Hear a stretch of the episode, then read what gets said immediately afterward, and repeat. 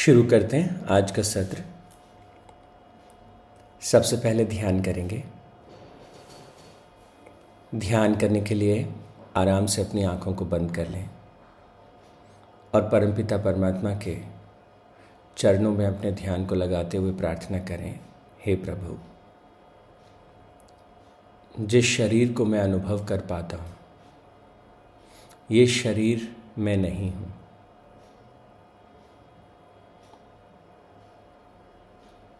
आपकी कृपा से आपके आशीर्वाद से। मैं जानता हूँ समझता हूँ और अनुभव भी करता हूँ। ये शरीर मैं नहीं हूँ।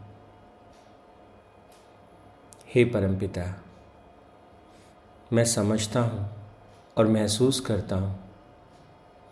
ये इंद्रियाँ, सेंसेस भी मैं नहीं हूँ। और आपके आशीर्वाद से अब स्पष्ट होता है मेरे भीतर उठने वाले विचार और भाव जिनसे मेरा मन निर्मित होता है, मैं वो भी नहीं हूँ। शरीर के परे, मन के परे, जो बुद्धि निर्णय लेती है। हे प्रभु आपकी कृपा से मैं जानता हूँ, समझता हूँ, महसूस करता हूँ, मैं वो बुद्धि भी नहीं हूँ। हे परमपिता मैं बुद्धि से भी परे, वो शुद्ध चेतना हूँ, जो बुद्धि को प्रकाश देती है, जो मन को संबल प्रदान करती है, जो इस शरीर का संचालन करती है। मैं आत्म रूप हूँ। मैं ब्रह्म रूप हूँ। मैं आप ही का अंश और आप ही का रूप हूँ। ओ तत्सत परमात्मा ने नमा। ओ शांति शांति शांति ही।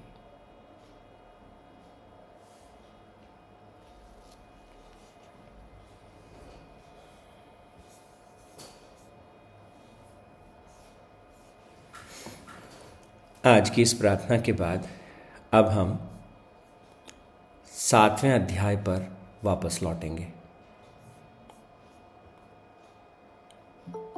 हम गीता ज्ञान प्रतियोगिता के सातवीं क्लास के श्लोकों श्लोकों के ऊपर विमर्श कर रहे हैं। अब तक जो हमने जाना, एक बार उसको क्विकली रिव्यू करते हैं।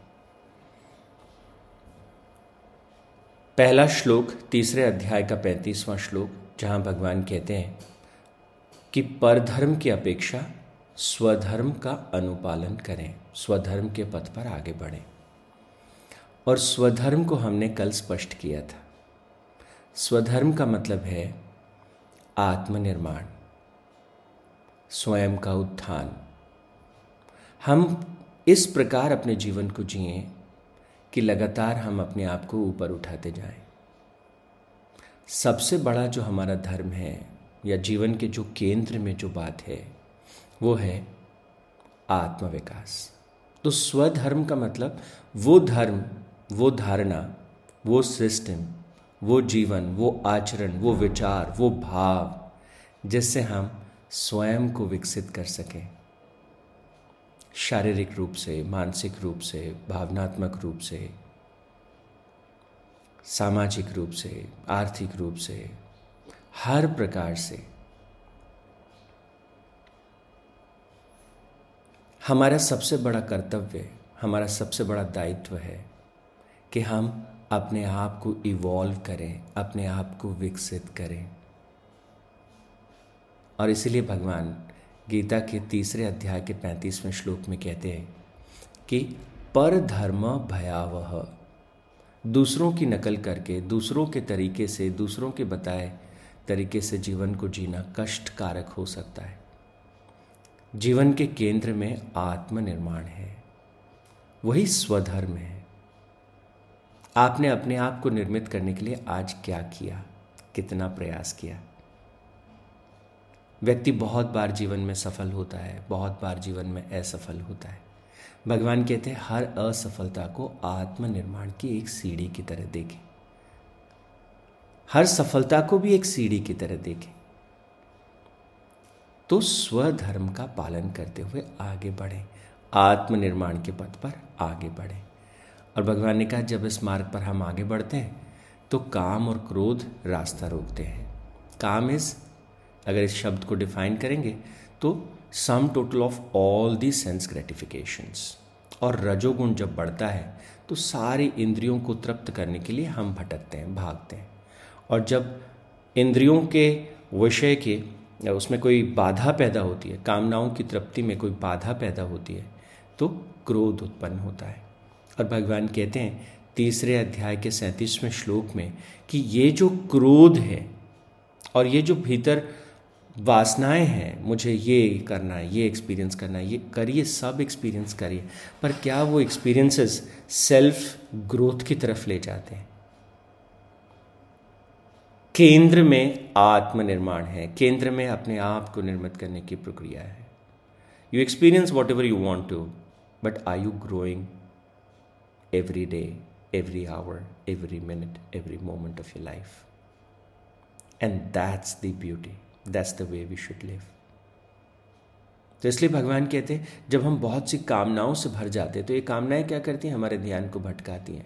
हमको ऐसा लगता है, इसमें अच्छा लगेगा, उसमें अच्छा लगेगा, ये अच्छा लगेगा, वो अच्छा लगेगा।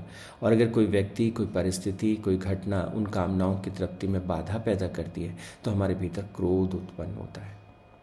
और तभी भगवान तीसरे अध्याय के सैंतीसवें श्लोक में कहते हैं कि ये जो कामनाएँ हैं और ये जो क्रोध है, यही तुम्हारे सबसे बड़े शत्रु हैं।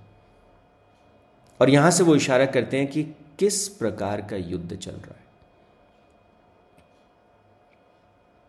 कि ये तुम्हारा सबसे बड़ा शत्रु है जिसे तुम्हें जीतना है। कैसे जीतेंगे शत्रु को? इसे स्पष्ट करते हुए वो कहते हैं कि जो तुम छोटे छोटे निर्णय करते हो, नियमित रूप से जो तुम तय करते हो, आज मुझे ये करना है, आज मुझे ऐसा करना है। और फिर अनकॉन्शियसली और consciously whatever you decide for yourself जो आप अपने लिए तय करते हैं, जो आप अपने लिए डेली बेसिस पर सोचते हैं, मुझे ये करना है, मुझे वो करना है, हर एक छोटा बड़ा जो आपका निर्णय है, वो क्या करता है? वो आपके जीवन को निर्मित करता है। हर एक छोटा बड़ा निर्णय आपके जीवन को निर्मित करता है। आपकी बुद्धि आपके लिए निर्णय लेती है और जिस प्रकार के निर्णय आप लेते हैं, वो निर्णय आपको निर्मित करते हैं। वो या तो आपको इवॉल्व करेंगे, या तो वो आपको नीचे की तरफ़ धकेलते जाएँगे। तो भगवान कहते, इसलिए ये बुद्धि किस प्रकार काम करती है? इसको ठीक से समझ लेना चाहिए। और अगर बुद्धि ठीक से काम करे तो क्या होगा? मन को दिशा दिखाई जा सकती है, मन को दिशा दी जा सकती है। और अगर मन को दिशा दी जा सकती है तो शरीर जो है, वो मन का अनुसरण करता है। इसलिए भगवान कहते हैं कि बुद्धि के परे जो आत्म तत्व है जो तुम्हारे भीतर एक दृष्टा है, तुम्हारे भीतर जो एक साक्षी है, जब तुम्हारी बुद्धि निर्णय ले तो उस साक्षी को ध्यान से, उस साक्षी के भाव में प्रवेश करके ध्यान से देखो, मेरी बुद्धि ने जो निर्णय लिया है, क्या ये मेरे लिए ठीक है? क्या ये वही निर्णय है जिसके द्वारा मैं आत्मनिर्माण की प्रक्रिया में आगे बढ़ूँगा? क्योंकि वो सबसे बड़ा दायित्व है, वो सबसे बड़ा कर्तव्य है। स्वयं को निर्मित करना सबसे बड़ा ध्येय है। इरिस्पेक्टिव ऑफ़ एवरीथिंग एल्स हमको काम करना चाहिए, समाज में सेवा करनी चाहिए, परिवार का पोषण करना चाहिए, बच्चों को आगे बढ़ाना चाहिए, करियर पे काम करना चाहिए, धन अर्जन करना चाहिए। जो भी दायित्व हैं, जो भी कर्तव्य हैं, जो भी सब हैं, भगवान कहते हैं, सबके केंद्र में स्वधर्म है और स्वधर्म को परिभाषित करते हुए, समझाते हुए कहते हैं, तुम्हारा सबसे बड़ा कर्तव्य है अपने आप को बनाना, अपने आप को निर्मित करना, अपने आप को समझना, अपने आप को विकसित करना। आत्म विकास की प्रक्रिया में सतत जो है प्रयासशील रहना, वो जीवन के केंद्र में है। और इसलिए वो कहते हैं कि बुद्धि को साक्षी भाव से देखो कि ये बुद्धि ठीक निर्णय ले रही है कि नहीं। और इसलिए कहते हैं, बुद्धि का संचालन कैसे होना चाहिए? कि बुद्धि को आत्मा से देखो। आत्मा के द्वारा, आत्मा का स्तंभन लेते हुए, उसका सहारा लेते हुए जो है, वो हमारी बुद्धि जब निर्णय करती है, जब हम ये समझते हैं कि मेरा जो जो स्वरूप है, वो चैत आई एम द लाइफ मैं चैतन्य हूँ, मैं कॉन्शियसनेस हूँ. Consciousness is my real identity these bodies comes and goes this this mind comes and this go ये आते हैं और जाते हैं, पर ये चैतन्य हमेशा से है और हमेशा बना रहेगा। मैं आत्मस्वरूप हूँ, मैं आत्मरूप हूँ। इस बात को ठीक से समझ लेना। और उस आत्मा के आलोक में, उस उस आइडेंटिटी के आलोक में मैं आत्मस्वरूप हूँ। इस प्रकाश में, इस, इसको समझते हुए जब अपन बुद्धि की तरफ़ देखें और जब वो बुद्धि निर्णय ले तो क्या होगा? ये निर्णय सही होंगे। और इस प्रकार की जो बुद्धि है, उसे कहा शुद्ध बुद्धि। और ये शुद्ध बुद्धि जो है, वो मन को समाहित कर सकती है, उसको दिशा दिखा सकती है। और भगवान इस आत्मा को स्पष्ट करते हुए कहते हैं, ये अजन्मा है। This consciousness is universal phenomena ये एक शाश्वत सत्ता है जो हमेशा थी, जो हमेशा है, जो हमेशा रहेगी। यही चैतन्य चींटी से लेकर के, वेल से लेकर के, इंसान से लेके, फूलों से लेके, हर तरफ़ यही चैतन्य अलग अलग विविध रूपों में प्रकट होता है। और वही चैतन्य हमारा शुद्ध रूप है। That is what we are इसलिए भगवान कहते हैं, अपनी इंडिविजुअलिटी को डिज़ोल्व करो। जब तुम सोचते हो कि मैं केवल ये शरीर हूँ तो तुम बहुत बहुत थोड़ा सा और बहुत लिमिटेड हो जाते हो। जब तुम अपने आप को चेतना के रूप में अनुभव करते हो तो तुम देखते हो कि इन पुष्पों के रूप में मैं ही खिल रहा हूँ। जब तुम देखते हो कि किस प्रकार इस चैतन्य ने, इस विराट ने पूरी सृष्टि को एक एक एक सिस्टम में, एक नियम में कैसे बाँध रखा है? कैसे पृथ्वी अपनी धुरी पर घूमती रहती है? कैसे सूर्य आकाश गंगा के चक्र लगाता है? कैसे आकाश गंगाएँ अपना काम करती रहती है? हर एक अणु, हर एक परमाणु से लेकर इस ब्रह्मांड तक और करोड़ों करोड़ों करोड़ों ब्रह्मांडों तक, कैसे एक शक्ति जो है सबको साधे रखती है? आपका जो सच्चा स्वरूप है, आपका जो सही रूप है, वो वही तो शक्ति है। इस प्रकाश में, इस आलोक में अपनी बुद्धि का प्रयोग करते हुए जीवन के लिए सही निर्णय करना और आत्मनिर्माण की प्रक्रिया को जीवन के केंद्र में रखना।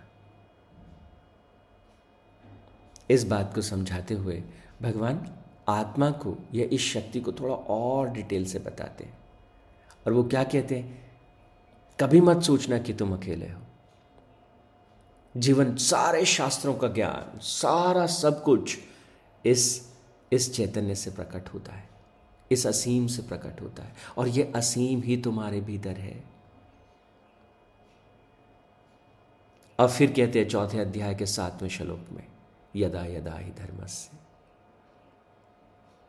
जब भी तुमको महसूस होगा कि कुछ गलत हो रहा है, धर्म की जब हानि होगी, मैं तुम्हारे भीतर अपने आप को प्रकट करूँगा। आप देखिए ना, जब भी हम कुछ गलत करते हैं, हमारे भीतर से अंतरात्मा की आवाज़ आती है। ए, रुक, ये ठीक नहीं है। किसी से पूछने की ज़रूरत नहीं है कि क्या सही है और क्या गलत है। वो परम तत्व हमारे भीतर है। हम अपनी अंतरात्मा की आवाज़ को अगर ध्यान से सुन लें तो वो हमें हमेशा सही रास्ता दिखाती है। इसलिए यहाँ पर भगवान कहते यदा यदा ही धर्म से ग्लानिर्भवती भारत, अभ्युत्थानम अधर्म से तदात्मान सृजन मैं ही स्वयं को निर्मित करता हूँ। मैं ही तुम्हारे भीतर प्रकट होता हूँ। और आगे चल के बोलने वाले हैं कि मुझमें और तुम में कोई फ़र्क नहीं है।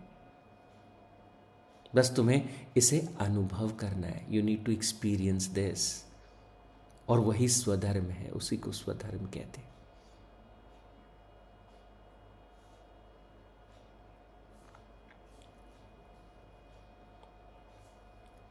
तो भगवान शरीर लेके प्रकट होंगे, अवतार लेंगे, ऐसा हम मोटे मोटे रूप में इस श्लोक की व्याख्या करते हैं।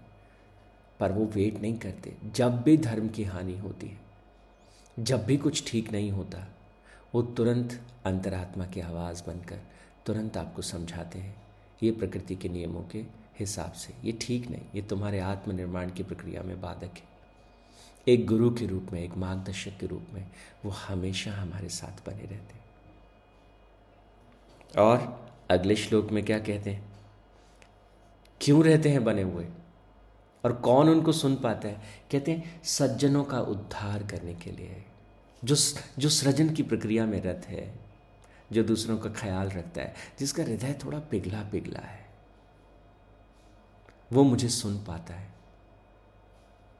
जो हृदय पत्थर हो गया है, उसको शायद मेरी आवाज़ सुनाई ना दे।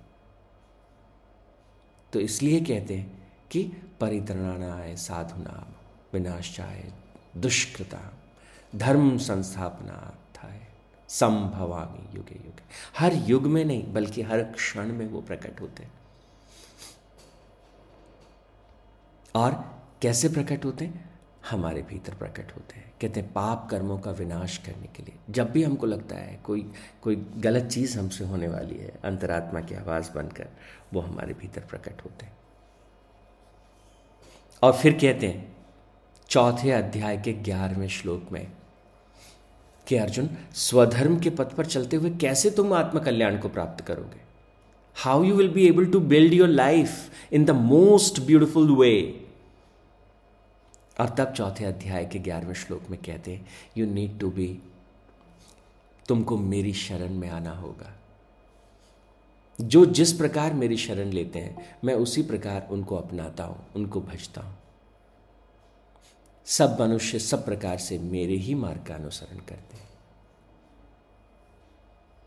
तो हमें अपने अंतरात्मा का अनुसरण करना है। हमें अपनी अंतरात्मा की शरण में जाना है। हमको हमारे हायर सेल्फ को सुनना है।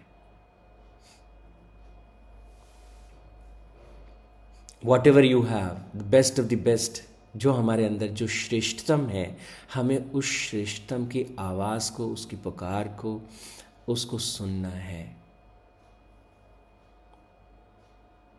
और यही भगवान हमसे कहते हैं कि जब तुम मेरी शरण में रहोगे जब तुमको ये तय है कि मुझे स्वनिर्माण की प्रक्रिया में, स्वधर्म का पालन करते हुए, स्वयं को निर्मित करते हुए अपने जीवन को जीना है।